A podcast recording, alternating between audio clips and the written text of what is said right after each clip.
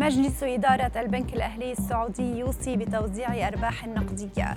والبنك الدولي يشيد بمبادرة السعودية للشراكة مع القطاع الخاص وتراجع أسعار ال NFTs بنحو 70% أبرز الأخبار الاقتصادية خلال الساعات الأربع والعشرين الماضية في دقيقتين على العربية بودكاست.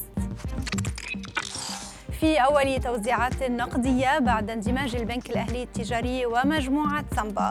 أوصى مجلس إدارة البنك الأهلي السعودي بتوزيع أرباح نقدية على المساهمين بقيمة إجمالية تبلغ 3 مليارات و600 مليون ريال عام 2020 بما يعادل 80 هللة للسهم الواحد.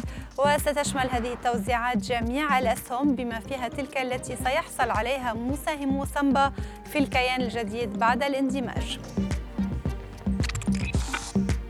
في مقابلة خاصة أجرتها العربية مع فريد بلحاج نائب رئيس مجموعة البنك الدولي لشؤون منطقة الشرق الأوسط وشمال إفريقيا. قال بلحاج إن السعودية قطعت شوطا طيبا في جهود تنويع مصادر الاقتصاد ودعم الشراكة مع القطاع الخاص. مضيفا أن البنك مستعد لتقديم الدعم التقني والمالي لبلدان المنطقة لتنويع مصادر الاقتصاد. تراجعت أسعار ال NFTs وهي شهادات رقمية مبنية على تكنولوجيا بلوك تشين بنحو 70% منذ أن وصلت إلى مستويات قياسية خلال شهر فبراير ليلامس معدل سعرها 1400 دولار.